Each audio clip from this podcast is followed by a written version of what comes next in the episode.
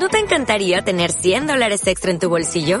Haz que un experto bilingüe de TurboTax declare tus impuestos para el 31 de marzo y obtén 100 dólares de vuelta al instante. Porque no importa cuáles hayan sido tus logros del año pasado, TurboTax hace que cuenten. Obtén 100 dólares de vuelta y tus impuestos con 100% de precisión. Solo con Intuit TurboTax.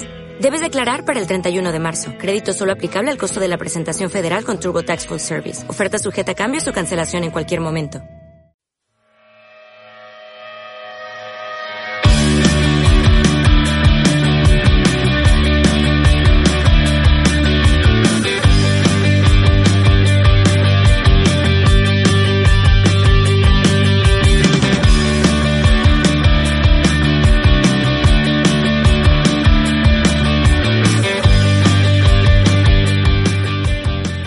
Buenas a todos y bienvenidos a un nuevo programa de No hay cine sin palomitas. Yo soy Fernando Gil y estoy aquí con Bárbara Ramón. Muy buenas, Fernando. Y bueno, hoy venimos a hablaros de una película muy esperada, muy especial y que todo el mundo quería, quería ver ya por fin, como es Buscando a Dory. Y para ello hemos hecho un revisionado de, de la, la, película de la que viene en realidad, que es Buscando a Nemo, que lo voy a decir ya antes de que Bárbara me eche a los leones, porque sé que lo iba a hacer.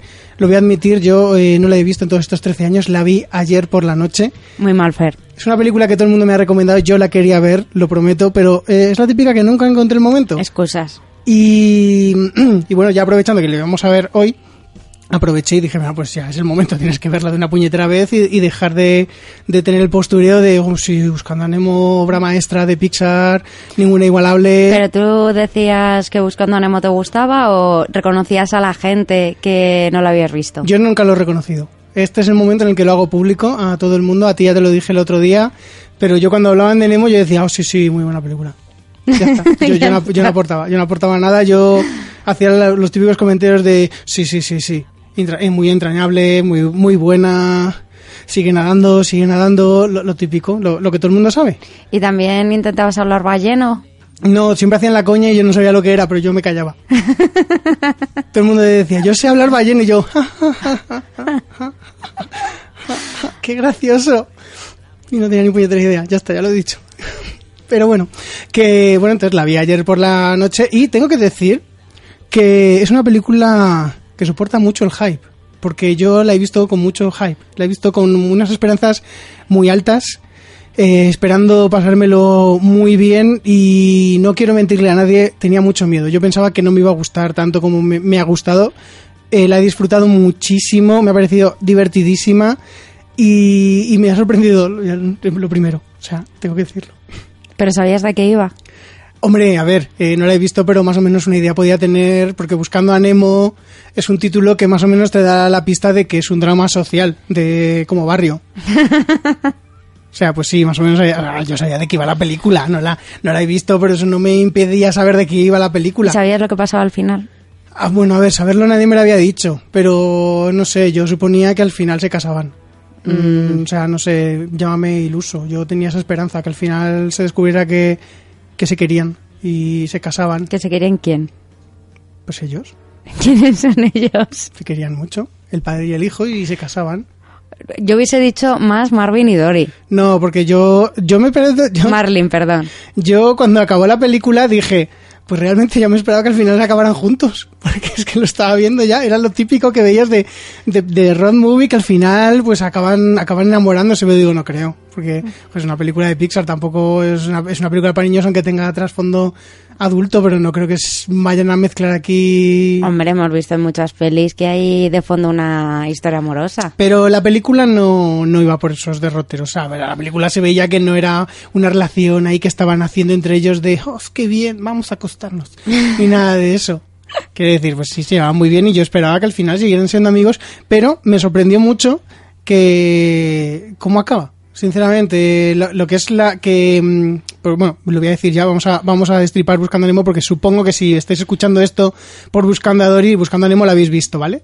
Y si no, lo siento mucho, pero pasáis como he pasado yo estos 13 años aguantando, haciendo como que lo habéis visto. Bueno, pues entonces al final, cuando, cuando ella se va a vivir con ellos, entre comillas, porque no viven, viven en casas juntas, eso me sorprendió porque yo pensaba que se iban a separar sus caminos, sinceramente. Pero si Dory no tenía dónde ir. Ya, pero es que antes de ellos tampoco tenía dónde ir y vivía por su cuenta. Pero por, por fin había encontrado unos amigos. Ya, pero yo qué sé, yo pensaba que se iban a separar al final de la película. Pues yo no estaba segura que no. A ver, yo sabiendo que iba a haber secuela me suponía que no, pero dije, yo que sé, lo mismo se sacan ahí de la manga que se vuelven a encontrar o algo. No sé, yo soy así de raro, déjame. Son 13 años, he tenido mucho tiempo para especular sobre el final de esta película. No, no, eso es verdad. En 13 años te ha dado tiempo a hacer muchas teorías. Y bueno, no vamos a hablar mucho tampoco de Nemo, pero yo quería decir eso, que es la primera vez que la veo, que la he disfrutado mucho, me parece una película mm, incre- increíblemente buena. Eh, si no recuerdo mal, ganó además el Oscar a Mejor Película de Animación en su año, o sea que Sí. la, la- la gente, los votantes de la Academia de Cine de Estados Unidos determinaron que era una película muy buena, me parece, un, Sí, sinceramente me parece una de las mejores de Pixar. Tuvo cuatro nominaciones a los Oscars, que solo ganó el de Oscar a Mejor Largometraje. Estuvo nominada también a, a Globo de Oro como Mejor Película de Comedia Musical. Estuvo nominada a los premios BAFTA como Mejor Guión Original. Eh, se llevó el National Board of Review por Mejor Película Animada. Se llevó el premio de Toronto también a Mejor Película Animada. Y el American Film Institute lo, lo puso como una... eh, estuvo en el top 10 de las mejores películas del año. Pues yo O sea, coincido, tiene ¿eh? muchísimos premios.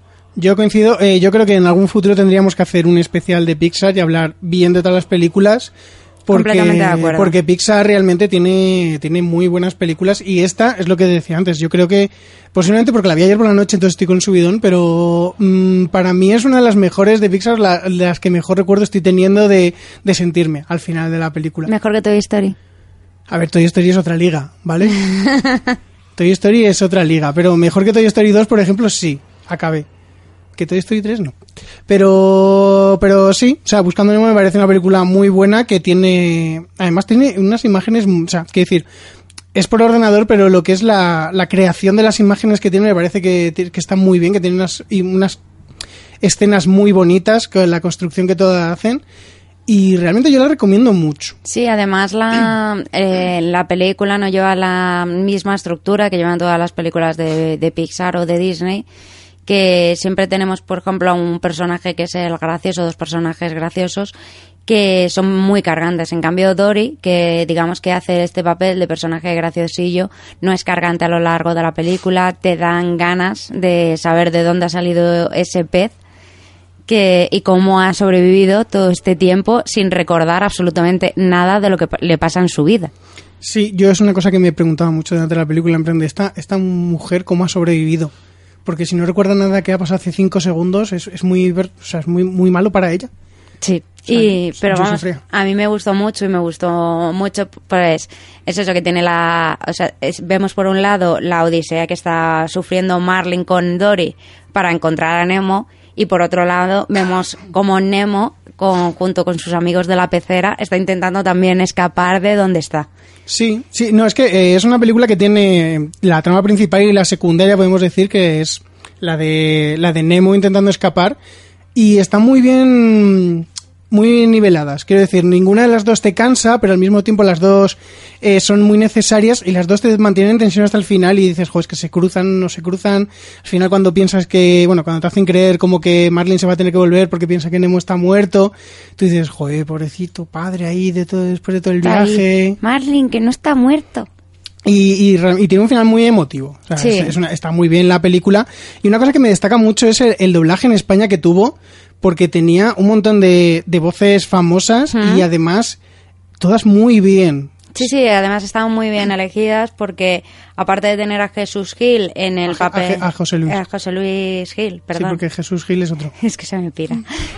a José Luis Gil en el papel de, de Marlin, tenemos a Anabel Alonso en el personaje de Dory, pero luego, por ejemplo, como secundarios tenemos a Blanca Portillo en el papel de la estrella de mar, Mm. tenemos a Manuel Fuentes, que es el pelícano, a, A Javier Gurruchaga. que no me salía, que es la manta, y la manta y el tiburón. El tiburón. A mí me encanta el personaje del tiburón. El tiburón mola un montón, que es un tiburón que, que está luchando para ser un tiburón amante de los peces. Vege- vegetariano. sí. Porque lo- los peces son amigos, no comida. Me encanta el, al final de la película, cuando devuelven a Dory que dice, y recuerda el mantra, los peces son tus amigos. No comida. No comida, y me hace muchísima gracia. Sí, porque es en plan de Dory nunca ha comido peces, pero en fin. Que, que lo dice ella en lo del este. Nunca he comido peces. Muy bien, ese es el espíritu. Me, me- me gustan mucho esa- esas bromas de adultos que tienen Sí. eh, metidas en, en la trama de tan infantil, que es muy típico Mm. de Pixar, de tener eh, un trasfondo adulto que un adulto lo está viendo, pero el niño, para el niño le da igual, el niño es un- una broma más. Y otro nombre que yo no sabía, y es muy raro que, después de 13 años, que no me haya enterado de que ese doblador está en esta película, es eh, Ramón Langa. Que Ah, me- sí. me- cuando, cuando empezó a sonar su voz dije, estoy escuchando a Bruce Willis. Sí, Bruce Willis como el, el pez del océano que ha sufrido mucho para y ha acabado en la pecera y siempre intentando escapar. Sí, sí. O sea, me, me sorprendió muchísimo y me gustó mucho el, el detalle de, de tener a otro actor de, de renombre, porque, bueno, a ver, está Manuel Fuentes, que Manuel Fuentes no es que sea un doblador. Gurruchaga, que es otro que te es para hacer la gracia. Blanca Portillo, que hasta que no me lo has dicho, sinceramente, no me di cuenta que era esa voz, hasta que la busqué después, quiero decir. Y José, José Luis Gil, iba a decir Jesús, como tú, eh, José Luis Gil eh, es un doblador muy consagrado que a mí mm, como doblador me gusta mucho, como actor en televisión solo lo he visto en la serie de La que se avecina y Aquí no hay que viva, ya me cansa un poco, pero bueno, nosotros tuvimos hace poco la ocasión de verle en el teatro y realmente mm, es un actor muy solvente que a mí me parece muy gracioso. Sí, es que realmente, eh, aunque ahora mismo a lo mejor esté cavando mi propia tumba, a mí tanto la serie como Aquí no hay quien viva como la que se avecina me parecen dos series bastante malas, sinceramente. Eh, no me gusta porque son series que repiten muchísimo los chistes una y otra vez en cada capítulo, en cada capítulo, simplemente por hacer la gracia. Y creo que, que hay- han pasado buenos actores por, por, por ahí, porque tenemos, por ejemplo, Jordi Sánchez, que ha sido un gran actor de series, sobre todo en TV3, o Jesús Gil. Y José Luis. José Luis Gil, perdón. lo, lo voy a llamar Jesús toda la, no- toda la tarde, lo estoy viendo. Y, y demás, o sea, hemos tenido grandes actores y, y creo que es bajar mucho, mm, o sea, hacer esa serie porque no me parece que necesites ni ser buen actor ni nada por el estilo, solo saber repetir el chiste del día. Sí, bueno, es- este es otro tema, no vamos a hablar mucho de ello, pero La que se avecina es una serie que a mí me cansa mucho, a mí me gustaba mucho Aquí no hay quien viva, pero es cierto que, que al final ya ha acabado siendo una repeti se acabó siendo una repetición de una repetición, pero también hay que decir, o yo entiendo que José Luis Gil sigue en la, en la serie ahora mismo porque es lo que le ha hecho famoso al final, Sí. porque él era doblador, tenía, o sea, en Buscando a Nemo, hizo la voz de Patrick Swayze en Dirty Dancing, ha hecho muchos trabajos de voz muy reconocidos, pero que mm, tú sabes quién es porque te gustaba mucho la película, pero no sabías quién era él físicamente. Y, y a quien que viva le dio el salto Hmm. para que todo el mundo le reconociera. Yo creo que a lo mejor sigue en la que se avecina, aparte porque se lo pasará bien y porque le pagarán bien, supongo, por un poco de, mm, de legado, podemos decir. Pero bueno, que sí, que, a ver, José Luis Gil es un, es un gran actor de voz. eh, me parece que hace muy buen papel en Nemo y también en Dory, ya lo aviso. A mí en Dory me parece que también hace muy, buena, muy buen trabajo. Y es que Ramón Langa y él me parecen las dos mejores voces, porque Anabel Alonso es muy graciosa, pero lo que es actriz de voz no es, ¿vale? Es decir, es muy, es muy graciosa, tiene un personaje muy agradecido porque tiene eh, el mejor personaje de la película, el, el roba escenas, que por eso mismo le han hecho ahora mismo otra película, pero lo que es ella como actriz no es tan buena. Lo que tiene es un muy buen guion y un muy buen personaje y le queda muy bien a su forma de actuar tan, tan extrema, podemos Sí. decir.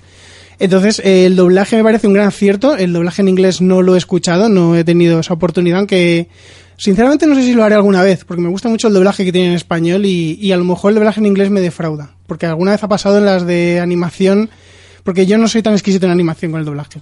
No, a mí en el tema de animación, eso sí, yo siempre las veo en español, nunca las veo en versión original, porque me gusta, siempre lo he dicho, a mí me encanta el doblaje que hay en España y, y, a- y en un doblaje, los actores de doblaje que tenemos en España son y no me quedo, yo creo que no me quedo carta, como so- son bastante mejores, incluso los mejores del mundo, porque estamos muy acostumbrados a doblar muchísimas, muchísimas películas que no les pasa, por ejemplo, en Estados Unidos. En Estados Unidos no doblan, solo doblan en, en, las películas de animación y las películas que eligen de animación a los actores no son actores de doblaje. Son Adam Sandler, Ben Stiller, eh, Catherine Zeta-Jones, o sea, son actores que no son actores de doblaje. Mm. Entonces, yo por eso prefiero ver a personas que sí que están acostumbradas a- al doblaje, como es Ramón Langa, como es José Luis Gil, a ver a Will Smith como actor de doblaje o a Ben Stiller porque no son actores de doblaje. Bueno, a ver, eh, en parte tienes razón, pero también te digo que en Estados Unidos, a pesar de que no tienen la misma cultura de doblaje que tenemos nosotros, sé que hay actores que son muy actor de, quiero decir que son no son actores, son actores de voz que están muy acostumbrados y hace, doblan prácticamente todas las series de animación y películas de animación, entonces son gente que sabe hacer muy bien su trabajo. Igual y en España también tenemos casos de doblajes famosos que dices tú, mm, hola. Quiero decir, tú no tienes por qué estar aquí porque tú no sabes doblar directamente, directamente no eres ni actor, eres un tío famoso, perdón. Y bueno, pero es que en esta película, a pesar de que tenemos actores que no son actores de voz, no desentonan tanto, porque es como el, de, lo del tema de Manuel Fuentes, por ejemplo, no, no desentona a, pesar de que no es un doblado. A mí Manuel Fuentes además es que me es, es- bueno, no es actor, es periodista, pero a mí es una un periodista cómico que me gusta muchísimo. Más me gusta mucho el tono que de voz que tiene, que de hecho ha estado trabajando muchísimos años en radio. Mm. Y a mí el personaje del pelicano es uno de los que más me gustan porque me parece muy gracioso. Sí, sí, no, no, que, que lo hace muy bien, pero no es el típico que tú pensarías para, Hmm. Para el doblaje. Y bueno, yo creo que hemos hablado un poco de Nemo, que es lo que queríamos. Vamos a pasar a, a Dory y para pasar a ella, yo creo que lo mejor que podemos hacer es lo que hacemos siempre, que es escuchar el tráiler.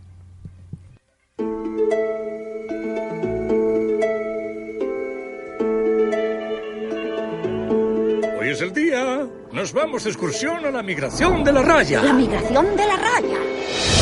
El objetivo de la migración es volver a nuestro hogar. Nuestro hogar. Es de donde procedemos. ¿Cómo saben las rayas a dónde tienen que ir? El instinto. Algo en tu interior tan familiar para ti que no tienes más remedio que escucharlo. Mi madre, mi padre. Tengo una familia. Nunca nos olvidaremos de ti, Dory. ¿Y si me olvido de vosotros? Los echo de menos. ¿Te has sentido eso alguna vez? Sí. Pues no hay tiempo que perder. ¡Oh, esto es bestial! ¿Qué te gusta? ¡No! ¡Que tengo un mareo bestial! ¿Podrías ayudarme? Lo siento, no nado muy bien. Yo creo que nada súper bien. Gracias. De nada. Espera, ¿Dory? Sí. ¿Dori? Sí. Tú y yo éramos amigas. No. Era divertidísimo. Ya te contaba historias, pero tú las olvidabas por completo. Y así podía contártelas una y otra vez. Estoy buscando a mi familia. Te has vuelto loca, es muy peligroso. ¿Manos? ¿Mami? ¡Por las barbas de Neptuno! Ya te digo yo que esa no es mi madre. Lo siento, tengo que parpadear. ¿Cómo mantenéis los ojos abiertos tanto rato? ¿Eh? ¿Qué pasa? ¿Hola? ¿Hola? ¿Podrías ayudarme? Mm, mm, mal asunto. Bueno, eh, lo primero que quiero decir a la gente que, que esté flipándolo ahora mismo, la dobladora de Dory no es la dobladora en la película, ¿vale? En la película la dobla Anabel Alonso, igual que el personaje... ¿Era la del tráiler Anabel Alonso? No. Porque el de Marlin, que no, es. José Luis Gil, pero yo creía que esta sí que era Anabel Alonso. No, no, no, tampoco, tampoco es Anabel Alonso. Luego, cuando terminemos de grabar, si quieres, lo vuelves a escuchar y te das cuenta de que no es Anabel Alonso. Y eso, lo otro es lo que iba a decir también, que la gente a lo mejor dice, eh, vale, ¿por- ¿no sale Marlin en esta película o qué pasa? No, es que el, el tráiler les dobla otra persona. Es decir, no está José Luis Gil, por lo que a lo mejor si no estás viendo el tráiler dices, pues vale, pues es otra voz y ya está. Nuevos personajes. Lo se dice. Pero bueno, eh, antes de seguir, Bárbara, dinos un poco lo que es la sinopsis de esta película. Bueno, pues en esta película lo que vemos es lo, lo que pasa un año de después, de, un año después de encontrar a Nemo. Y es que Dory empieza a tener inquietudes y recuerdos de, de su familia, cosa que no había tenido nunca recuerdos. Entonces decide que tiene que ir a toda costa a buscar a, la- a su familia y convence a Marlin y a Nemo para que le ayuden en su travesía por el océano para, para buscar a- a su familia. Yo, la verdad es que me gusta mucho el planteamiento que hacen de la película. Es decir, porque lo es lo que decíamos antes, de en la primera película te quedas a lo mejor con la duda de ¿y esta, y esta pececita cómo ha sobrevivido? ¿De dónde viene? Eh, ¿Dónde está su familia? ¿Por qué está tan sola? Y aquí te, te lo resuelven de una forma, yo creo que muy coherente con, con Sí. toda la historia que te cuentan. Yo te iba a preguntar una cosa, pero es que, claro, viste la película por primera vez ayer, entonces a lo mejor no tiene mucho sentido. No, no me, no me había hecho elucubraciones de cuál era la vida anterior de No, Dory. Sí, sí, no, no, no era esa la pregunta, sino que la pregunta, que me voy a contestar yo, pero la voy a plantear, es que, que o sea, que es cuando te enteraste que salía esta película, la de Buscando a Dory, 13 años después, porque claro, Buscando a Nemo es una película que, por ejemplo, yo vi en mi infancia, bueno, mi infancia, estaba ya un poco mayor, pero más o menos tendría pues eso, unos 13 años. Mm, Tenías más, seguro. Es del 2003. Tenías 16 años, 17. Puede ser, Tenías 17 por lo menos. pues 17 años. Quiero decir, porque sé en qué año naciste y tenías 17 años por lo menos. Bueno, pues 17 años. Y a mí me, eh, por ejemplo, yo cuando me enteré que salía la de Buscando a Dory, yo me esperaba una cosa completamente diferente a la que he visto en, en el cine. Más que nada porque yo esperaba que iba a ser una película mm, decente, pero que me iba a pasar mucho más desapercibida.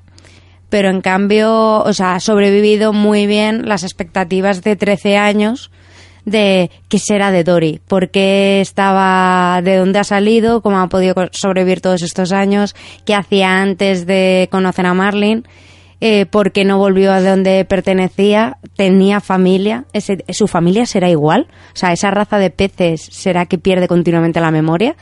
Y, y la verdad es que todas esas preguntas se me han contestado en esta película y lo han hecho de una forma muy coherente, muy divertida y que han seguido manteniendo ese espíritu que tenían en la película de Buscando a Nemo. Pues las 16 horas que han pasado desde que terminé la primera película hasta que he visto la segunda, no me ha generado ninguna de esas expectativas. Que decir, no le ha dado tiempo a, que yo diga, uy, la segunda estará a la altura de la primera, habrá sobrevivido a Dory mucho tiempo. No, o sea, no, no me ha dado tiempo, precisamente porque como la vi ayer, o sea, no, no me ha dado tiempo a elucubrar ni a decir, joder, con el cariño que le tengo yo a estos personajes después de tantos años. Es que era, es que era una pregunta necesaria, realmente, aunque tuviste la película ayer, pero normalmente la gente no la vio ayer. Eh, a lo mejor hay gente que la ha visto hoy, ¿vale? O sea, no te. A ver, no cierres aquí a la gente. Yo ahora soy el, el- la cabeza visible de la gente que ha visto Buscando Nemo hace poco.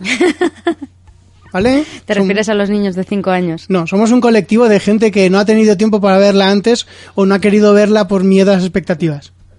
Somos, eh, sufrimos mucho, ¿sabes? Sí, sí, los, los niños de 5 años que le han puesto sus padres la película No, ahora. yo, yo conozco gente que no la ha visto. ¿En Buscando serio? Nemo. O sea, no te Muy pongas fu- aquí y gente fuerte. más mayor que tú. Muy fuerte. O sea, que te estás aquí poniendo muy chula como si lo hubiera visto todo Dios, ¿no? Pues no. Es que es una peli que hay que ver. No tienes por qué verla. Hay gente que no la ha visto. Mi primo yo creo que no la ha visto. O sea, sí. Bueno, también tu primo tiene un gusto cinéfilo. Pero mi primo no la vio cuando era... Mi primo era el público potencial. Mi primo tenía ocho años cuando salió la película. Ay, muy mal por tus tíos de no llevarla al cine. ¿eh? Quiero decir, mi primo era el que tenía que haberla visto. Pero no la vio. Así que no, te pongas aquí chula. La gente que no la ha visto también tiene derecho a verla ahora. Sin que le juzguen. Vale, vale. No, No te pongas así. es que estás aquí juzgándome. Pero bueno, que... mm, A ver, la película me parece algo inferior a la primera, pero realmente un nivel muy alto. O sea, no es la típica continuación de vamos a sacar dinero, bueno, sí lo es, pero no es la típica película de vamos a sacar dinero y el guion nos da igual, no la vamos a cuidar casi porque la gente eh, que viene de ver la primera mm, no va a estar con tantas expectativas, no le podemos dar exactamente lo mismo y a ellos les da igual, es simplemente la nostalgia de volver a ver estos personajes. No, yo creo que Buscando a Dory eh, es una película que han cuidado, que han tardado 13 años en hacerla, no sé exactamente si porque no tenían la idea o porque no le salía de ahí a la gente y yo creo que, que cumple muy bien las expectativas. Sí. Es una película que supongo que si la llevas esperando de mucho tiempo eh, no te defrauda porque sigue teniendo el mismo alma de los personajes, los personajes siguen siendo iguales, pero eh, no puede ser igual que la primera, precisamente porque yo creo que el gran acierto de, de esta pel- de la primera película y de casi todas las películas eh, es que el secundario es un secundario. Dory era mm, coprotagonista entre comillas, pero era mucho más secundario. Entonces, en el momento en el que la haces protagonista, o la haces un guion muy redondo o te puede cargar. Y Dory, a mí no me ha cargado en la película, pero si hubiera durado un poco más, posiblemente mm, me habría empezado a cargar, porque es un personaje que a la larga se te puede hacer muy pesado. Sí, sí, es por, por la personalidad que tiene, pero la verdad es que lo llevan muy bien en la película. Además, me gusta que hayan rescatado personajes secundarios de la primera película, como son las tortugas, que la vemos en, en el tráiler, o el profesor Raya. Mm. Que, Que también le vemos en el que tráiler. también le vemos en el tráiler. Y me gusta mucho la introducción de, de los personajes nuevos. Sin duda, el personaje estrella, que también vemos en el tráiler, es, es el pulpo Mm. que me parece una de las mejores cosas que tiene la, la película. Sí. Y volvemos a tener un personaje estilo las eh, los pelícanos y las Gaviotas. y las gaviotas, que es los leones marinos Sí. que juega muy muy bien su personaje y también te va a dar un desahogo cómico bastante importante. Hmm. Y, y es eso, y luego aparte el, el ir descubriendo como la vida anterior de Dory, me parece, tampoco quiero desvelar mucho, pero estamos en la zona sin spoiler, pero me parece que está muy bien trabajado. Además la música vuelve a correr cargo de, de Thomas Newman, me parece que eh, la banda sonora está muy bien hecha, muy bien medida en cada momento y, y la animación se nota además que hemos mejorado un poco en, en la animación estos 13 años y que han aprovechado esos recursos. Sí, se nota mucho el salto de calidad de, de la animación.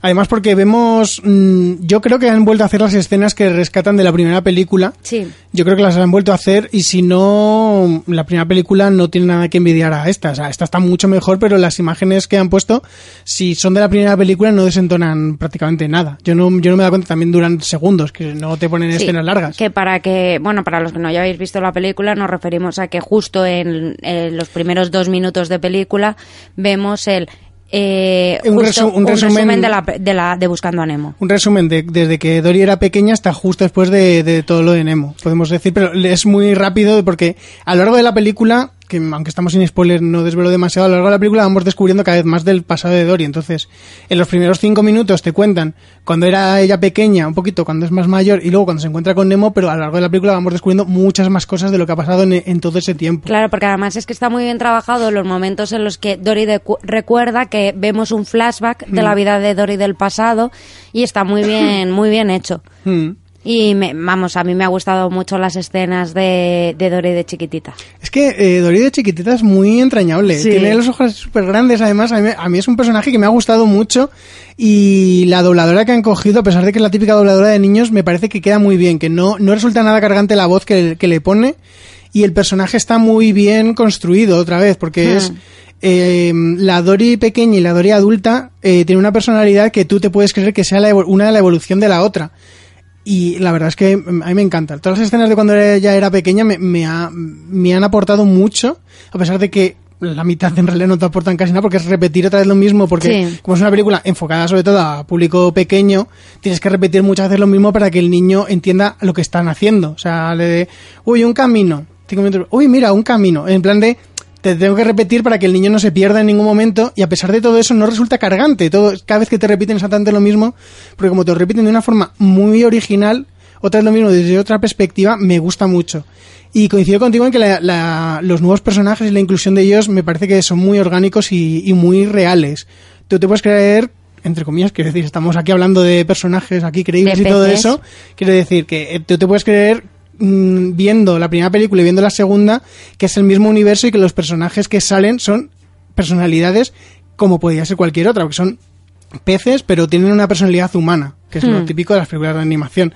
Y me gusta mucho. El, el guion me parece que está muy bien muy bien escrito y, y muy bien cerrado, porque el final de la película, sin desvelar nada, me parece un final, igual que la primera película, muy orgánico, muy entrañable, muy bonito, pero que tú acabas la, cuando acabas la película dices, es que tenía que acabar aquí, tenía que acabar así y aquí. Y me parece muy, muy bueno. Sí, está, está muy bien trabajada. El guion a mí me parece un guion muy redondo, como he comentado antes. Y, y es eso, o sea, es que lo- las personalidades de, de los personajes nuevos, el volver a ver eh, personajes antiguos donde los habíamos dejado. eh, y me ha gustado mucho porque eh, no sí que es cierto que es realmente esta película es repetir la misma historia de Buscando a Nemo pero esta vez buscando a los padres de Dory o sea es exactamente eh, digamos la no sé cómo decirlo que es la misma historia pero con personajes diferentes Hmm. pero aunque sea exactamente la misma historia hay que repetir buscando a Nemo pero de una forma diferente que en vez de irse a Sydney esta vez se van a California y pero aún así, aunque veamos, digamos, otra vez lo mismo, lo hacen de una forma diferente y muy divertida. En ese sentido se parece mucho a Toy Story 1 y Toy Story 2, si te fijas, porque Toy Story 1 y 2 eh, se parecen mucho en lo que es el desarrollo de la historia de cómo tienen que ir a rescatar a un, a un muñeco que se ha salido de la casa por X razones o lo que sea. Entonces al, al final se parece mucho porque todas las películas no reinventan nada y sinceramente me parece muy bien que repitan la misma estructura porque la estructura, eh, lo que es la historia que se han inventado es muy coherente por lo que decíamos antes, de tú en la primera película no sabes nada del pasado de Dory y en esta película te vamos a mostrar el pasado de Dory y para ello vamos a hacer que Dory tenga que viajar buscando a sus padres. Hmm. Y al final pase, o sea, y pase algo por lo que ella desaparezca entre comillas, o se separen y tengan que ir a buscarla. Y me gusta mucho. O sea, Sí. es, es que es lo que dices tú, es repetir la historia, pero repetirla mm, desde con otra historia al final, pero muy bien. Eh, mm, cambiándote las cosas que te tienen que cambiar para que tú pienses que es otra historia totalmente distinta a pesar de que es la misma historia. Y mm, ya un poquito hablando así de todo, la, la banda sonora, a pesar de que es de Thomas Newman, me ha gustado mucho, pero ¿no te pasa que Thomas Newman te parece que todas las bandas sonoras que hace son muy iguales? A ver, yo te, te lo dije, creo que ha sido antes de entrar en el cine, de, oye, ¿no te ha pasado que en Buscando a Nemo eh, una de las canciones es exactamente el tema principal de Cadena Perpetua?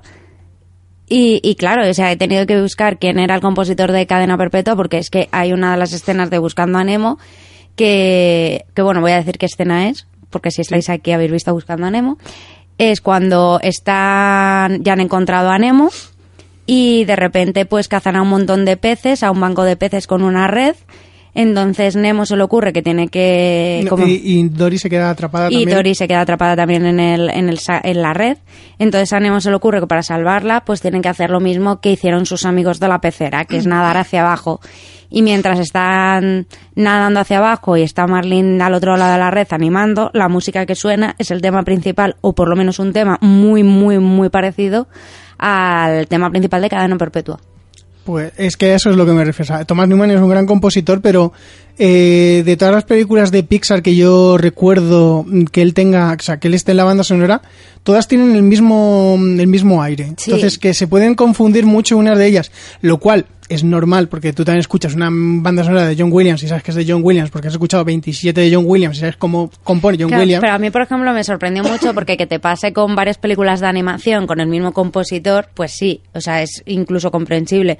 Pero que te pase con la película Buscando a, Dory y, una y un drama carcelario que es Cadena Perpetua, pues Bueno, como que me chocó bastante. No, ya, ya, sí, yo lo entiendo. Pero que el compositor, al ser el mismo, pues recicla también un poco en plan, uy, pues se me ocurrió esto para esta película, lo voy a poner también aquí, porque como el que puede denunciar soy yo, porque soy, es mi propia melodía, pues la uso donde me sale de, los huevos. Claro, pero que, que me sorprendió que usaran, pues eso, que, que es que es- estamos hablando que es que Cadena Perpetua es una película para mayores de 18 años, es un drama carcelario, es un drama carcelario muy duro, porque pasan cosas muy duras en la película, o sea, no es para mentes sensibles, y que te lo pongan también en una historia de pececitos que son todos muy amigos, pues no sé, Hmm. es raro.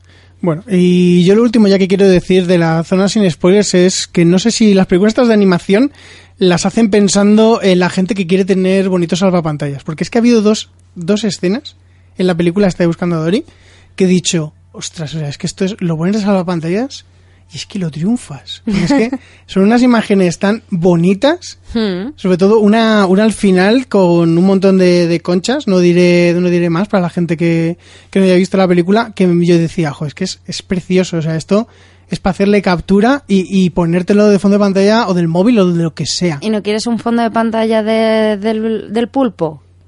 Es que el pulpo no ha tenido tantas escenas que tú digas, oh, esto tal, no sé El qué, no, pulpo no. molaba mil. Pero que, que molar no significa que tenga escenas en la película que tú digas qué bonito son las pantallas. Yo quiero una carcasa del pulpo. Vale, eso es otra cosa. Yo te estoy hablando de que tú lo vas a estar viendo con todos tus iconitos encima y todo eso. El pulpo con los iconitos encima no queda igual.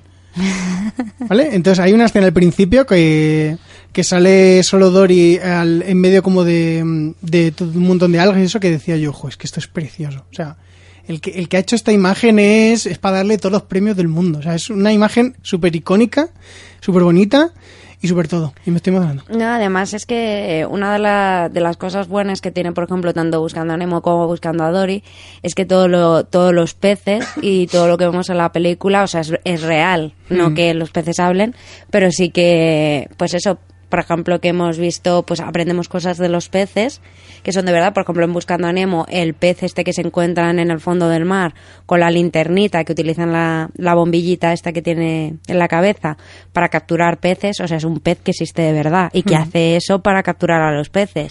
O, por ejemplo, que las medusas, que si, pin- si las tocas por arriba no te pasa nada, pero que si tocas los tentáculos te, te hacen daño. O sea, y eso es una cosa que, que me gusta mucho. Por ejemplo, en la primera película, cuando hablan de, del nacimiento de las tortugas. Sí. Que realmente cómo nacen las tortugas. Mm. Que las dejan tiradas en una isla, en una playa, y se van y dejan que las tortugas salgan, vayan al mar para, para sobrevivir.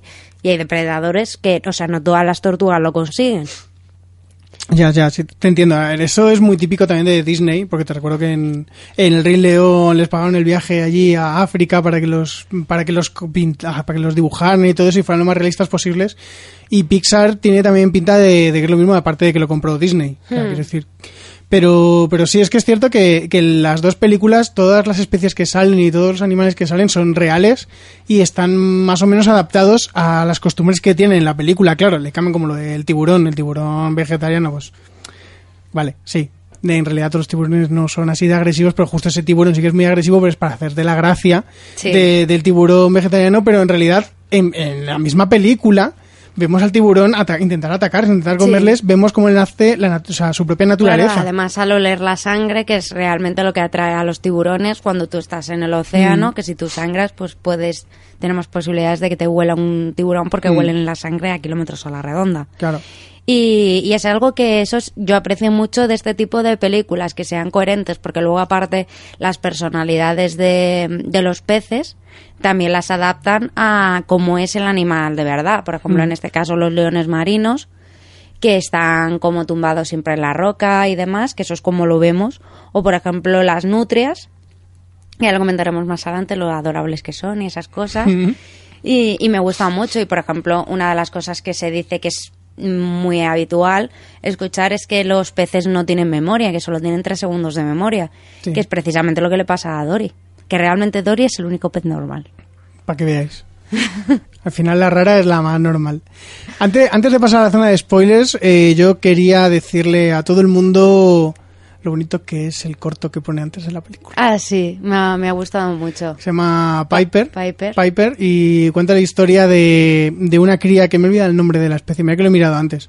Me he olvidado el nombre de, de la especie, que es un pájaro que supongo que vive en, la- en las costas, eh, comiendo de las conchas que quedan en la, en, Lo que en la la orilla, marea, en la sí. orilla, que no me salía.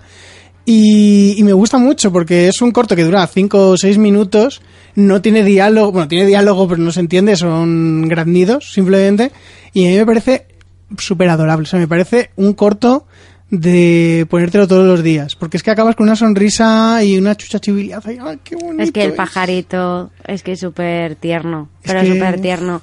Y, y es eso, además, todos los de este tipo de cortos eh, tienen muchas veces una, una moraleja.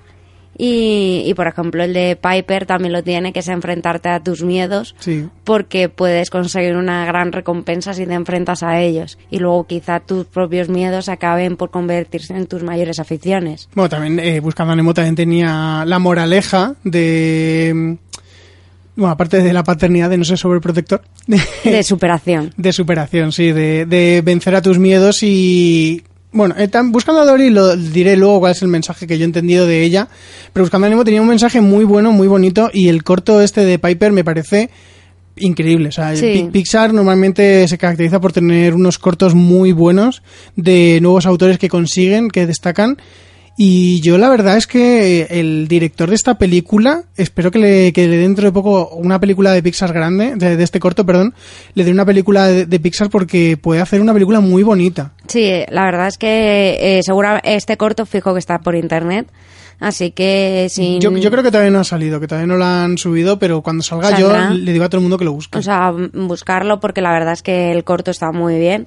Y bueno, y acudir al cine a ver Buscando a Dory si no lo habéis visto todavía, porque ya tanto el corto como la película merecen mucho la pena, además disfrutarlo con, con una pantalla grande. Mm, sí, merece, merece pagar por ello, la verdad. Muy, yo, yo en cuanto salga el, el Blu-ray, si viene sobre todo el corto, yo me lo voy a comprar. Quiero decir, porque es que se cortó, yo, yo estoy súper enamorado. A través de nuestro link de Amazon. Por supuesto. Yo todo lo compro a través del link de Amazon. Parece que no me conoces y la gente debería de hacerlo también. Porque, a ver, nos ayudan, a ellos les cuesta lo mismo, pero a nosotros pues nos llega mm, un porcentaje de, de- de su compra que Amazon amablemente nos lo da. Y así podemos pues seguir haciendo este programa para que nos lo pasamos muy muy bien haciéndolo Mm. y esperamos que vosotros sí escuchándolo si estáis escuchando esto Y bueno, no sé si quieres decir algo más en esta zona sin spoiler. que vayáis al cine. Muy bien, pues vamos a poner el indicativo de los spoilers y luego nos ponemos a desgranar la película. Atención, peligro. Peligro. Peligro. Vas a entrar en la zona de spoilers. Zona de spoilers. A partir de este punto, este punto es responsabilidad tuya. Es responsabilidad tuya. ¡Corred, insensatos! Bueno, eh, Bárbara, ¿tienes alguna escena que quieras decir ahora mismo? ¿El de los spoilers? Pues, hombre, a mí lo que más me ha gustado ha sido el pulpo. O sea, es que el pulpo soy súper fan. Que... Además que empieza muy flojito el pulpo. Sí, decir, sí. Empieza, empieza que yo decía, ostras, no me estás terminando de convencer en las primeras escenas, pero luego poco a poco, cuando va evolucionando el personaje, te va ganando. te va ganando. Sí, es que, es que el pulpo, pues es el, es un animal que viene del, del océano, pero no le ha gustado nada vivir allí. Porque le han pasado cosas horribles, no sabemos el qué, pero han pasado cosas horribles y no quiere volver al océano. Entonces están viviendo en una especie de, bueno, pues como una especie de acuario, ¿vale? De acuario como el, el de Madrid o el yo, yo creo que, yo creo que está inspirado en el, en el Aquarium de San Diego, porque además está en California y allí hay un montón de, de orcas y de Hmm. todo eso. Yo creo que está inspirado en ese. Sí, mo- vamos, pero para que la gente lo entienda, que es eso? Que es un, un faunia, un- como Mm. un zoo de peces. Sí. ¿Vale? Entonces se ha enterado el pulpo este, que, bueno, que los que hacen el acuario este, lo que hacen es cogen al pez del océano, le cuidan, le curan si están enfermo y luego lo vuelven a soltar al mar. Hmm. O sea, eso es básicamente lo que hacen. Que no es en plan de que lo capturan para tenerlo encerrado ni nada por el estilo. Y entonces el pulpo, pues le han rescatado del océano, lo han curado y ahora llega el momento de lanzarlo otra vez al mar y él no se quiere ir Hmm. al mar. Entonces lo que quiere es conseguir una pulsera de identificación para poder meterse en un autobús que les lleva a Cleveland. Sí. Y entonces, como a Dory, que es un pez cirujano, le han dado esa pulsera de identificación, pues lo que quiere es engañarla para quitarle la pulsera. Hmm. Lo que pasa es que como Dory tiene la memoria pez, nunca mejor dicho, claro, alguien que no recuerda nada no la puedes engañar. Sí. Entonces lo que Dory es le convence al pulpo que tiene que ayudarla a buscar a sus padres que viven en el acuario ese y que si le ayuda pues le acabará dando la, la pulsera. Y a medida que van pasando una serie de, de historias pues se van haciendo amigos realmente. Además es que el, el pulpo mola un montón porque se camufla con todo. Sí, es una Se cosa que disfraza. yo yo no sé mucho de pulpos, pero yo no sé si pueden hacer eso en la realidad. Hay pulpos, no así, ¿vale? Hombre, O sea, ya, ya me supongo que no es que en plan como este que se hacía un mapa, también él.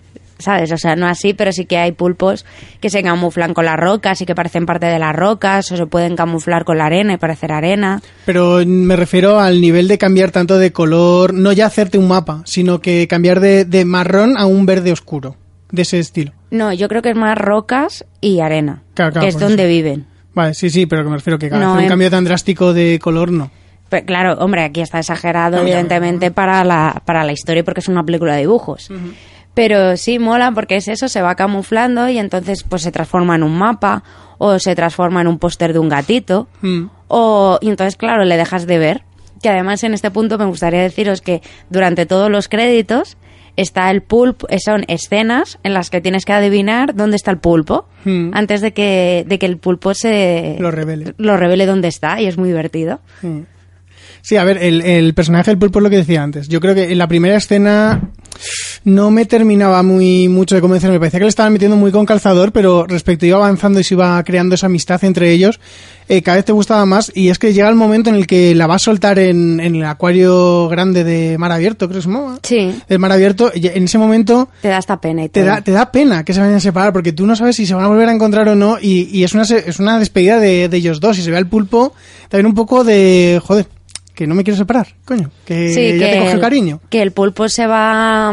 O sea, que al principio Dory le cae muy mal, porque es que, a ver, a Dory, o sea, aguantarla, pues es difícil, que a Marlene también le pasaba. Dory es para darle de comer aparte. ¿eh? Entonces, claro, pues el pulpo, además, lo único que quiere es irse a Cleveland y no volver nunca al mar. De hecho, además, es que hay varias escenas que dicen: se ha vuelto a escapar el pulpo. ¿Cómo? ¿Otra vez? ¿Se ha Mm. vuelto a escapar? O sea, que el pulpo es aquí que no hace. O sea, intenta hacer todo lo posible para, para escapar. Sí.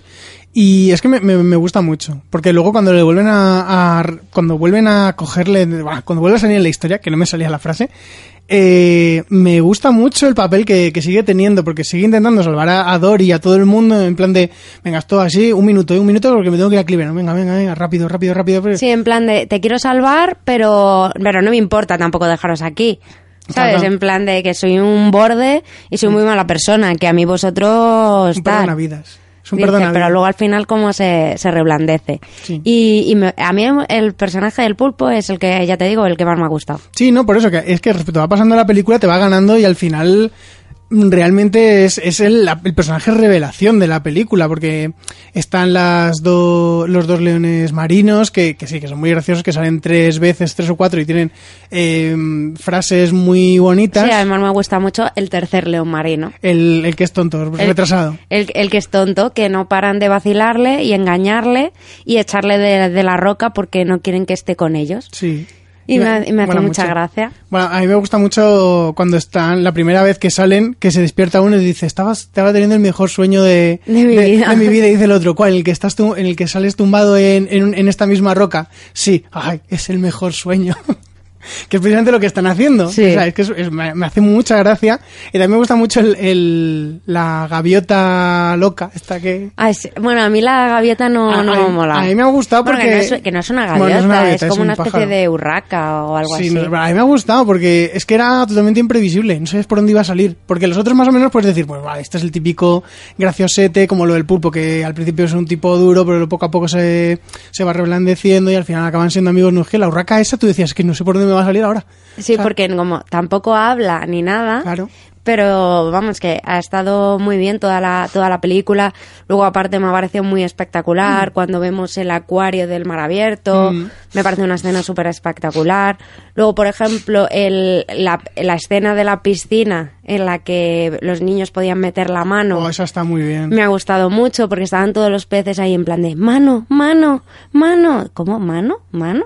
Mm. Y, y ha sido muy divertido, como además el pulpo intenta salvar a, a Dory Mm. y un niño le, le da y de repente le- se le sale toda la tinta. Y pide perdón. y pide perdón porque se le ha salido toda la tinta. No te preocupes, eso nos pasa a todos alguna es que vez. es muy bonito.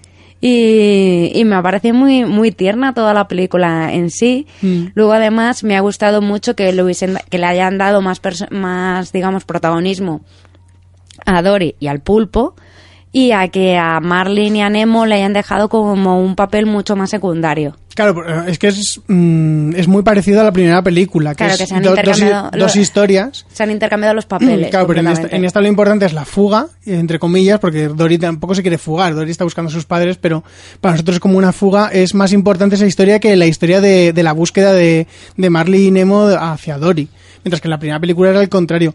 Una cosa que me ha gustado mucho de la película eh, es precisamente porque al principio, cuando vemos las escenas de Dory de pequeña, eh, yo no sé tú, bueno, supongo que igual, yo pensaba que estaban en mar abierto. En- de verdad, pensé. quiero decir, cuando se va descubriendo que siempre ha estado en un acuario, digo, joder, que bien me la habéis metido, porque es que es, es cierto que podía ser en un acuario, cuando ves el acuario dices, joder, es que han estado todo el tiempo aquí, pero las escenas en ningún momento te mentían tampoco, pero tampoco te decían que estuvieran en mar abierto, entonces eh, jugaban mucho con la perspectiva tuya Sí. y está, me parece que es un gran acierto de guion la forma en De- la que, en la que lo desarrollan. De hecho, cuando yo descubrí, cuando se descubre que realmente estaban en un acuario, yo había un momento y digo, ¿y si estaba en un acuario, cómo se ha podido perder en el mar? También.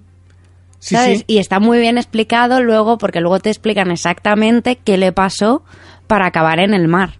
Sí, sí, por eso, que está muy bien construido todo eso y cómo lo- el, el giro que le dan con lo de que estaba allí, que estaban allí en un acuario y todo, pero que es totalmente coherente. Es que es lo que más me ha sorprendido de, tú ves el acuario y dices, joder, es que es verdad, es que me la has colado totalmente porque esto podía haber pasado por el mar y los padres, como nunca le dicen tampoco que está en el mar, sino como vemos igual que en la primera película que, que Marley no quiere salir de, de su gueto porque si sale del gueto es muy peligroso, pues yo pensaba que eran igual. Que eran en plan, están allí en su barrio y no salen del barrio nunca. Hombre, es que también con el problema que tiene Dory como para salir del barrio, ¿sabes? Ya, pero enti- entiendes a lo que me Sí. refiero. Que es que es como lo de Marlin, que, que se quedaba siempre ahí en el barrio y en el momento en que intentaba salir un poco del barrio era como, ay, no, no, no, no, que todo fuera muy peligroso, todo fuera muy peligroso. Yo pensaba que era que eh, como que todos los peces al final iban a ser así, en plan de que se quedan en su barrio y nunca salen de su barrio. Y, y está muy bien. Y luego, aparte, me ha gustado también mucho el, el personaje de. No de Destiny, sino del cabezón. Sí, del, el ultrasonido. El de, sí, el del ecualizador. Eh, sí, bueno, sí, la- ese. que, que lo mira todo con haciendo ruiditos, que tiene como una especie de radar, como los murciélagos. El sonar. Y, y me ha gustado mucho ese, ese personaje y también me ha gustado mucho la amistad que tenían Destiny y Dory de las cañerías y así es como descubrimos que Dory aprendió a hablar balleno. Sí. Sí, sí, es que en la película te, te resuelve todas las dudas de la primera y te resuelve de una forma muy coherente, que es que es lo que más sorprende. Claro. Que no se inventan estupideces, que se inventan cosas, bueno, son estupideces, pero que tienen toda la coherencia del mundo una vez que te las cuentan. Y que luego aparte, por ejemplo, Dory a lo largo de la película te suelta datos curiosos de, de los peces, en plan de, por ejemplo, que el pulpo tiene tres corazones Me encanta el chiste. y que luego, o sea, te explica por qué Dory sabe que el pulpo tiene tres corazones, que no es... Sí, sí, no, pero que me hace mucha gracia la escena en la que te descubres cómo lo sabe, que dice, ah, mira, un dato curioso. es muy gracioso.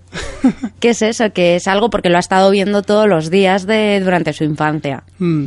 Y vamos, me ha, me ha gustado mucho. Luego, aparte, pues eso, la relación que tenía con, con los padres, cómo a pesar de saber el problema que tenía Dory, les anima- le la animaban a jugar con otros peces, a, a no sentirse diferente, a no sentirse culpable por su problema. Mm. Ese de, o sea, porque es que vemos algo completamente diferente a lo que estábamos viendo con la relación de Marlin y Nemo al principio de la primera película. Mm. Que Marlin, claro, eh, Nemo eh, tiene una aleta mal. Bueno, también te digo que lo de Marlin estaba un poco explicado en la primera escena que no la hemos nombrado, pero a mí me parece súper bestia. La primera escena de Buscando a Nemo cuando Ah, sí, se sí, cargan sí. a la mujer y a todos los hijos, que es como, pero, pero, ¿que ya lo hicisteis antes de App esto o qué? O sea, súper bestia el principio de, de Buscando a Nemo y es lo que tú dices, porque ahí está el origen de por qué Marlin es tan sobreprotector y aquí vemos todo lo contrario, entre comillas, porque los padres son protectores, pero, Claro, la, pero- la dejan. Claro, la, de- claro, porque Marlin, o sea, es, no, porque como mi hijo tiene una aleta mal, no va a poder sobrevivir, no sabe nadar, si se enfrenta a algún peligro no va a poder afrontarlo. En cambio, los padres de Dory es en plan de, sí, nuestra hija tiene un problema, pero no, vete a jugar, no te preocupes, mira, aquí te dejamos unas conchas para que sigas el camino a casa si un día te pierdes Mm. y todo eso, y la animan más a, a salir, que son unos padres protectores, pero sí que dejan libertad a su hija para, para que sea feliz. Sí, ese, eh, a, mí me, a mí me gusta muchísimo, sinceramente. O sea, me gustaba en la primera película el mensaje de eh, no seas tan protector, deja que, que De- pelee, o sea, que, que tenga vida, que sepa sus limitaciones y so- Y sobre todo el tema de, de que, eh, o sea, que Nemo sea consciente que sí, que tiene limitaciones, pero ese afán de superación por hacer, por poder hacer las cosas, de puedo hacer esto, puedo hacer lo otro. Mm, Y me, me gusta mucho eso en la primera película y en esta me gusta mucho precisamente el mensaje que tiene de, a pesar de tus limitaciones, valórate y descubre tus propios fuertes. Porque en esta película vemos como Dory tiene una memoria de mierda, pero sin embargo eh, tiene unas ideas muy buenas. Quiero decir, Sí. aparte porque estaba mal de la cabeza, como sabíamos ya, pero que a pesar de todas sus limitaciones acaba siendo la más resolutiva, acaba teniendo las mejores ideas y eso se ve muy bien cuando precisamente eh, Nemo y Marlin dicen que, a ver, hay que pensar, ¿qué haría Dory en este momento? Claro, porque se quedan encerrados en, en una pecera y, y claro, con un pez de plástico además. Que es súper gracioso. O sea, un pez de plástico. Entonces, claro, eh, tienen que salir de la pecera porque no se pueden quedar, que además la pecera es de la tienda de regalos, o sea, en algún momento alguien les comprará. Yo lo pensé, yo dije, ahora va, ahora seguro que compran a los dos o a alguno de los dos. Claro, entonces la, la historia es que tienen que escapar y es muy gracioso como eh, Nemo le echan cara a Barlin que, que le dijo a Dory que no era capaz de hacer nada, que lo único que sabía era olvidar y como luego se dan cuenta de, de que Dory realmente sabría qué hacer en esa situación y les- se les ocurriría una idea para poder escapar. Sí. Entonces, es que me, me gusta mucho los dos mensajes de las películas. Y lo que decía antes en la zona sin spoilers, me gusta mucho el momento en el que encuentra por fin a sus padres. Cómo tienes todos esos caminos de concha que llevan a- hasta la casa, que a mí me parece un, una imagen preciosa. Sinceramente, Sí. me parece una, una cosa que me ha, me ha dejado, o sea, me ha compungido bastante. Ha sido de, joder, qué, qué padres. O sea, qué, ya- qué bonito. Claro, llevan años, porque claro, los padres se ve, porque claro, eh, como Dory se perdió, los padres pensaron que estaría en cuarentena, que es la zona donde llevan a los peces que están malos. Y claro, ellos van a cuarentena y al ver que no están allí se dan cuenta que ha podido ir al océano. Entonces se quedan justo en la salida de, de las cloacas y construyen día a día un camino de conchas en todas direcciones posibles para cuando, si Dory lo encuentra, intenta acordarse que para llegar a casa tiene que ir al, al camino por seguir las conchas. Sí. Me parece un mensaje tan bonito, más que nada porque son años, lo, porque además es que vemos que, que Dory se pierde cuando es un pececín, un pececín súper chiquitito. Cosas como grandes. Y luego vemos que el pececín chiquitito se hace como adolescente y luego ya como la Dory que ya conocemos. O sea, vemos tres fases del pez. O sea, que realmente se fue más pequeña que, por ejemplo, Aranemo. Hmm. Sí. Entonces, claro, que hayan estado los padres todos y cada uno de los días de su vida durante esos años intentando eh, que Dory vuelva a casa y cada vez poniendo las conchas un poco más lejos, o sea, me ha parecido un mensaje súper bonito de nunca, de nunca perder la esperanza, porque los padres sabían que tarde o temprano, que aunque su hija tuviese ese problema, que tarde o temprano se acordaría de ellos y iría, iría a buscarles. Mm. Es que es precioso, sinceramente. O sea, es que me, me estoy emocionando, ¿eh? El- porque es que recordarlo, verlo en, la, en, en el cine y ha sido como... o sea, qué, qué, qué forma más bonita de tocar el corazón del adulto, porque el adulto es el que está entendiendo esa, esa escena bien, y al mismo tiempo de hacer que el niño pueda entender el amor que tienen los padres de una forma muy visual. Me, Hmm. me- me gusta mucho la escena con los seis, siete caminos que, se va- que salen de la casa y son todo conchas. Me parece un detalle precioso y un mensaje muy bonito de, de cómo los padres la quieren tanto que nunca pierden la esperanza de volverla a encontrar, a pesar de lo que dices, de, de todos los años que pasan. Y ya hablando un poco de casi el final, la, la persecución final, que ese momento yo, hubo un, sinceramente, hubo un momento en el que pensaba que no iban a conseguir volver a juntarse todos. Ah, yo eso no lo dudé en ningún momento. Yo es que ya llegó un momento en el que dije, es que ya aquí ya puede pasar cualquier cosa. Yo eso no lo dudé en ningún momento. Además, me gusta mucho eh, precisamente el mensaje que tiene esa escena de persecución final. Que, que es, a ver, se- eh, hay una persecución final porque Ne- Dory, digamos que consigue escapar, ¿vale? Mm. Pero Nemo y Marlin se quedan encerrados en el camión que va camino de Cleveland. Entonces Dory se lo dice a sus padres, dice, es que no, no los puedo dejar porque es que, es que no son mis amigos, es que son mi familia. Y me gusta mucho el mensaje que tiene que realmente, o sea, tu familia puede ser no con las personas con las que te crías o las personas con las que compartes sangre, sino que hay muchos amigos que se pueden que se pueden transformar en parte de tu familia y que eres capaz de hacer lo mismo que harías por un hermano, por un padre o, o por quien fuese de tu familia, Mm. ya que tu amigo ya no es tu amigo, sino que es tu familia. ¿Y no te pasó como a mí, que cuando veías que estaban, que les iban a rescatar del camión y ese, pensabas, ¿y el resto de veces qué va a pasar con ellos? ¿Los van a llevar a Cleveland o que les va, solo van a salvar a, a Nemo y a Marlin y que el resto les den por culo? Pero que es que ir a Cleveland no era malo. Si el pulpo quería irse a Cleveland. Ya, pero que yo, joder, yo es que ya lo veía Cleveland como el infierno. Pues decir, no, es que en ningún momento te plantean que Cleveland sea el infierno. Ya, pero como ves que, na- O sea, que no quieren ir, que son en hecho, plan de no. O sea, lo- el resto de peces cirujanos se les ve que quieren ir a Cleveland. sí, sí, pero que, que no te pasó como a mí que decías, van a dejar a los otros peces allí en plan, que les den por culo. De hecho, o sea, yo, espe- yo esperaba, porque a lo mejor muchos de los peces que luego rescatan, porque al final rescatan a todo el camión, eh, pues que a lo mejor les han hecho una putada porque querían ir a Cleveland, porque recordemos también que había un pez súper enfermo Sí. que necesitaba cuidados y ahora está otra vez en el océano sin nadie que le cuide. Estamos diciendo que al pobre pez le han matado. Pues más o menos, sí.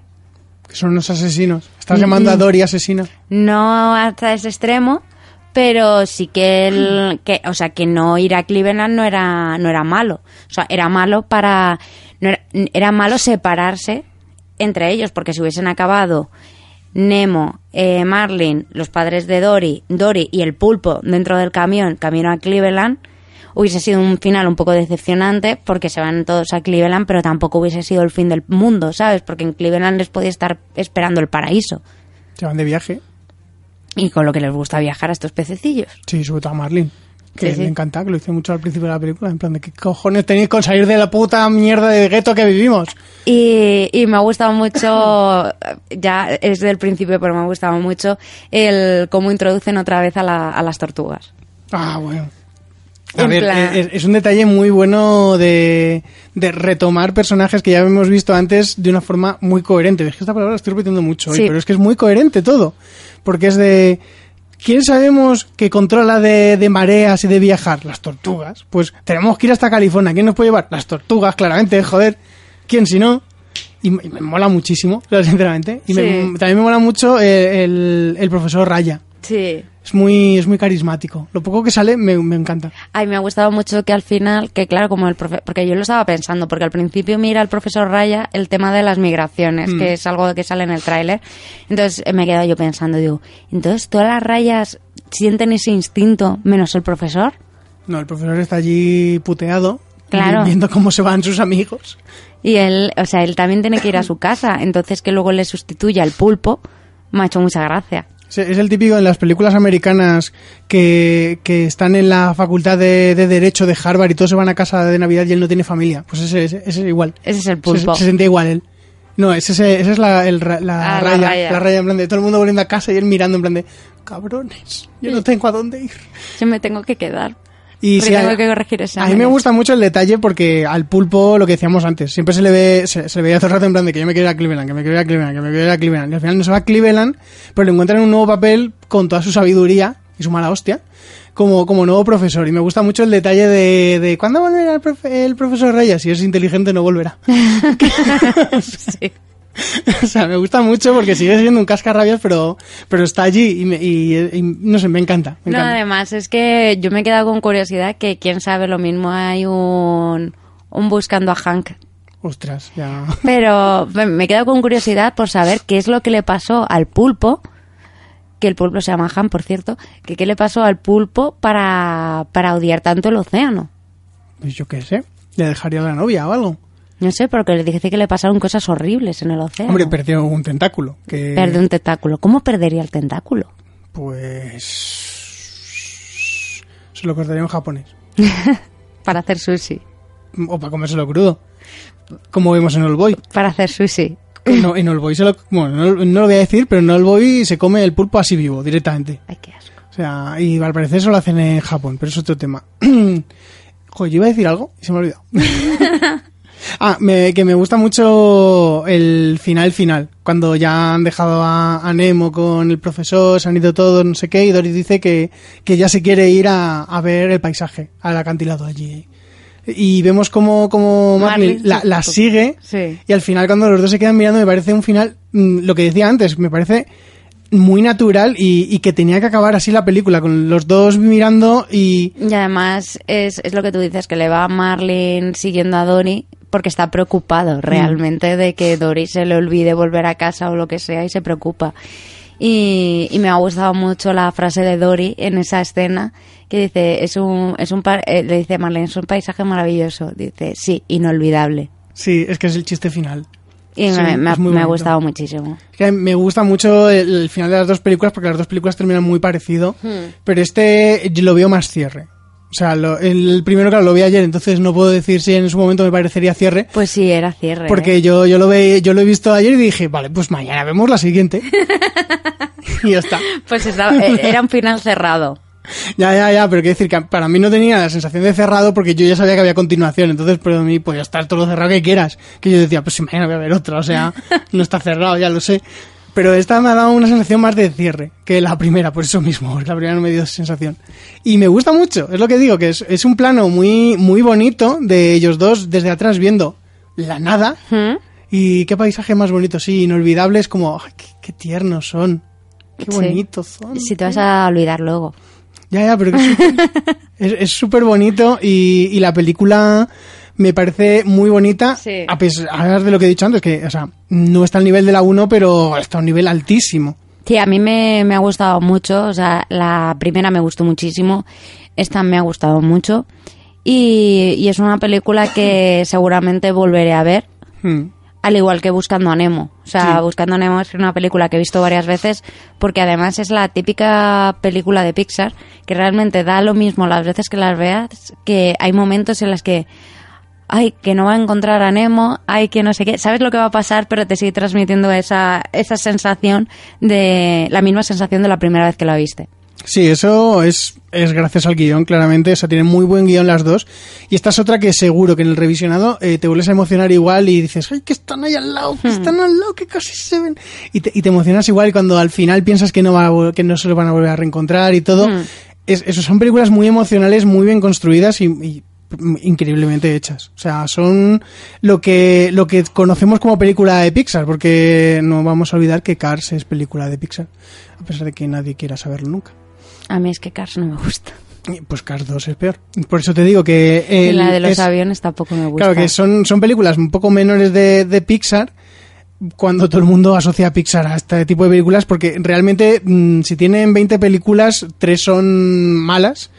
A lo mejor cinco son buenas y el resto son prácticamente obras maestras. Tienen muy buenas películas Pixar y esta es una de las continuaciones que me parece increíble. O sea, Hmm. Y es lo que digo antes, yo mm, lo que he dicho antes, me parece que esta es mm, superior a Toy Story 2 como secuela de la original. Que Toy Story 2 para mí me parece que baja mucho el nivel, sigue siendo muy buena, pero que baja mucho el nivel en comparación con la primera y esta, aunque lo baja no se nota tanto la diferencia entre ellas dos, cosa que es muy remarcable, porque Sí. era muy complicado mantener el nivel de Buscando a Nemo, que es, es increíble y esta eh, tiene un guion muy sólido, un personaje que podía mm, dolerte mucho al final y no se te hace tan cargante y te introduce nuevos personajes. No sé si quieres decir tú algo más de la película o podemos cerrar ya. Que vayáis al cine. Si no lo habéis visto. Vaya, ir al cine. Bueno, pues vamos a escuchar el indicativo de los métodos de contacto y ya nos despedimos tú y yo. Nos podéis encontrar en nuestra página web nohaycinesinpalomitas.com, en nuestra cuenta de Twitter, arroba cine y palomitas, y también estamos en Facebook y Google Plus como No hay cine sin palomitas. Y nos podéis escuchar, aparte de nuestra página web, en iVoox y iTunes en el canal de No hay cine sin palomitas. Y si queréis enviarnos vuestras ideas, propuestas o simplemente quejas, nos podéis escribir a nohaycinesinpalomitas.gmail.com Bueno, antes de decir nuestros métodos de contacto, creo que quieres contarnos algo, Bárbara. Sí, que, este año nos presentamos a los premios de la Asociación Podcast, eh, que nos presentamos como mejor programa de cine y televisión con este programa, No hay cine sin palomitas. Bueno, aunque ya sabéis que nosotros somos una marca, un conjunto de todos, que también tenemos deberes, tenemos gritos con palomitas, tenemos el, el- eh, No hay doctor sin palomitas. Y, y eso, y también nos presentamos como mejor, como mejor podcast revelación con deberes con palomitas, ya que no hemos podido presentar este programa. Y nos presentamos también Fernando a mejor podcaster masculino, por supuesto. Vota a mí. Y yo como mejor podcaster femenina. Vótala. Esperamos que, vamos, que si no os habéis hecho simpatizantes, lo hagáis. No sé cuándo estaréis escuchando este programa, pero la fecha límite era el domingo 26, el día de las elecciones. O sea, sé hoy, porque seguramente esto saldrá el domingo 26. Ah, pues hoy, haceros ya hoy eh, simpatizantes, ¿vale? Para poder votarnos en las votaciones de, de julio. Y si ya sois simpatizantes o socios y escuchar, escuchar nuestro programa y os gustamos, pues darnos unos votillos porque nos haría muchísima, muchísima ilusión estar nominados. Ya no ganar, estar nominados. A mí nomíname y luego no me votes. No te preocupes, yo con estar ahí me vale. Es Nos- mi nombre. Nos gustaría muchísimo estar nominados por lo menos a, a una de las categorías, ya sea cine y televisión o, o revelación o podcaster masculino o femenina, que si solo sale Fer como podcaster masculino, yo a mí me hace ilusión igual. Pero menos. Menos, pero me haré fotos con su trofeo y, y ya está. ¿Con qué trofeo? con el que ganes. Bueno, votarme. A mí me nomináis y luego ya, si no queréis hacerme ganador, allá. Si me hacéis ganador, me hacéis muy feliz, no os voy a mentir tampoco. Quiero decir, yo si voy allí como nominado, yo quiero ganar, pero si no me, si no gano, no os voy a guardar rencor. Y creo que Bárbara a lo mejor igual. Sí, me, por favor, votarme. Eh, que además, bueno, ya sabéis que No hay cine sin palomitas es un proyecto que este año va a cumplir cuatro años, que se dice pronto, y nosotros como programa en pocos días eh, cumplimos un añito.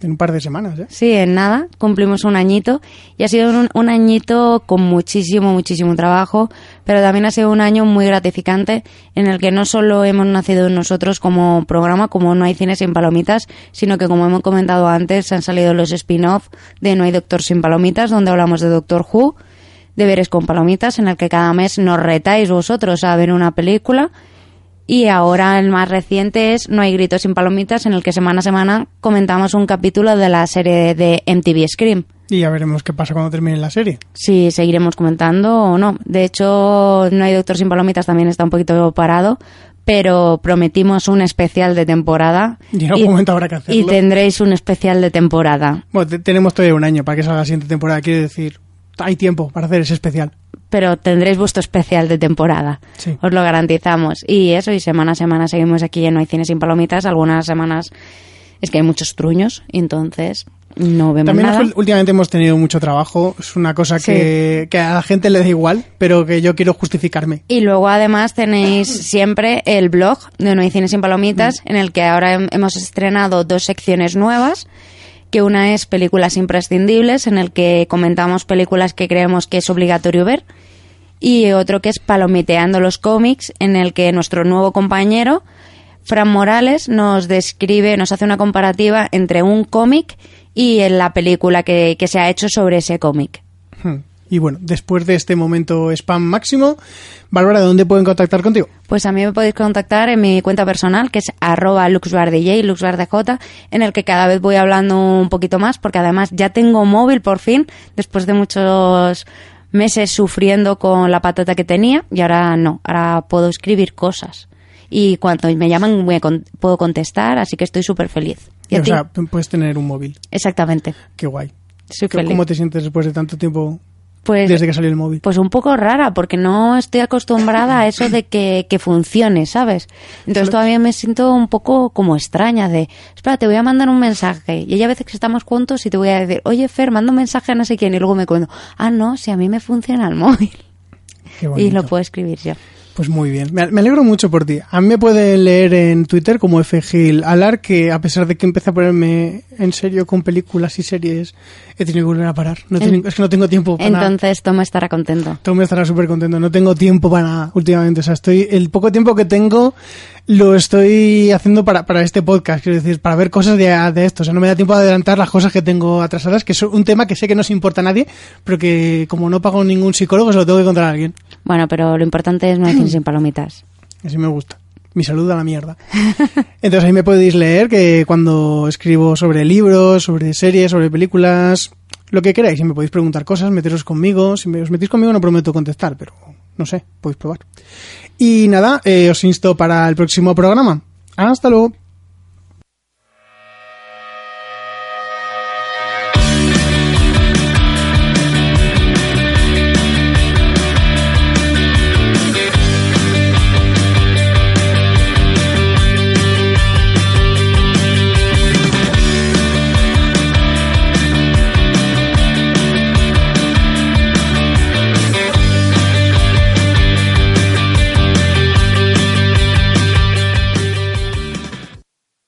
This is the smell of a warm three day old egg salad sandwich in a wimpy trash bag. Wimpy, wimpy, wimpy! Blech.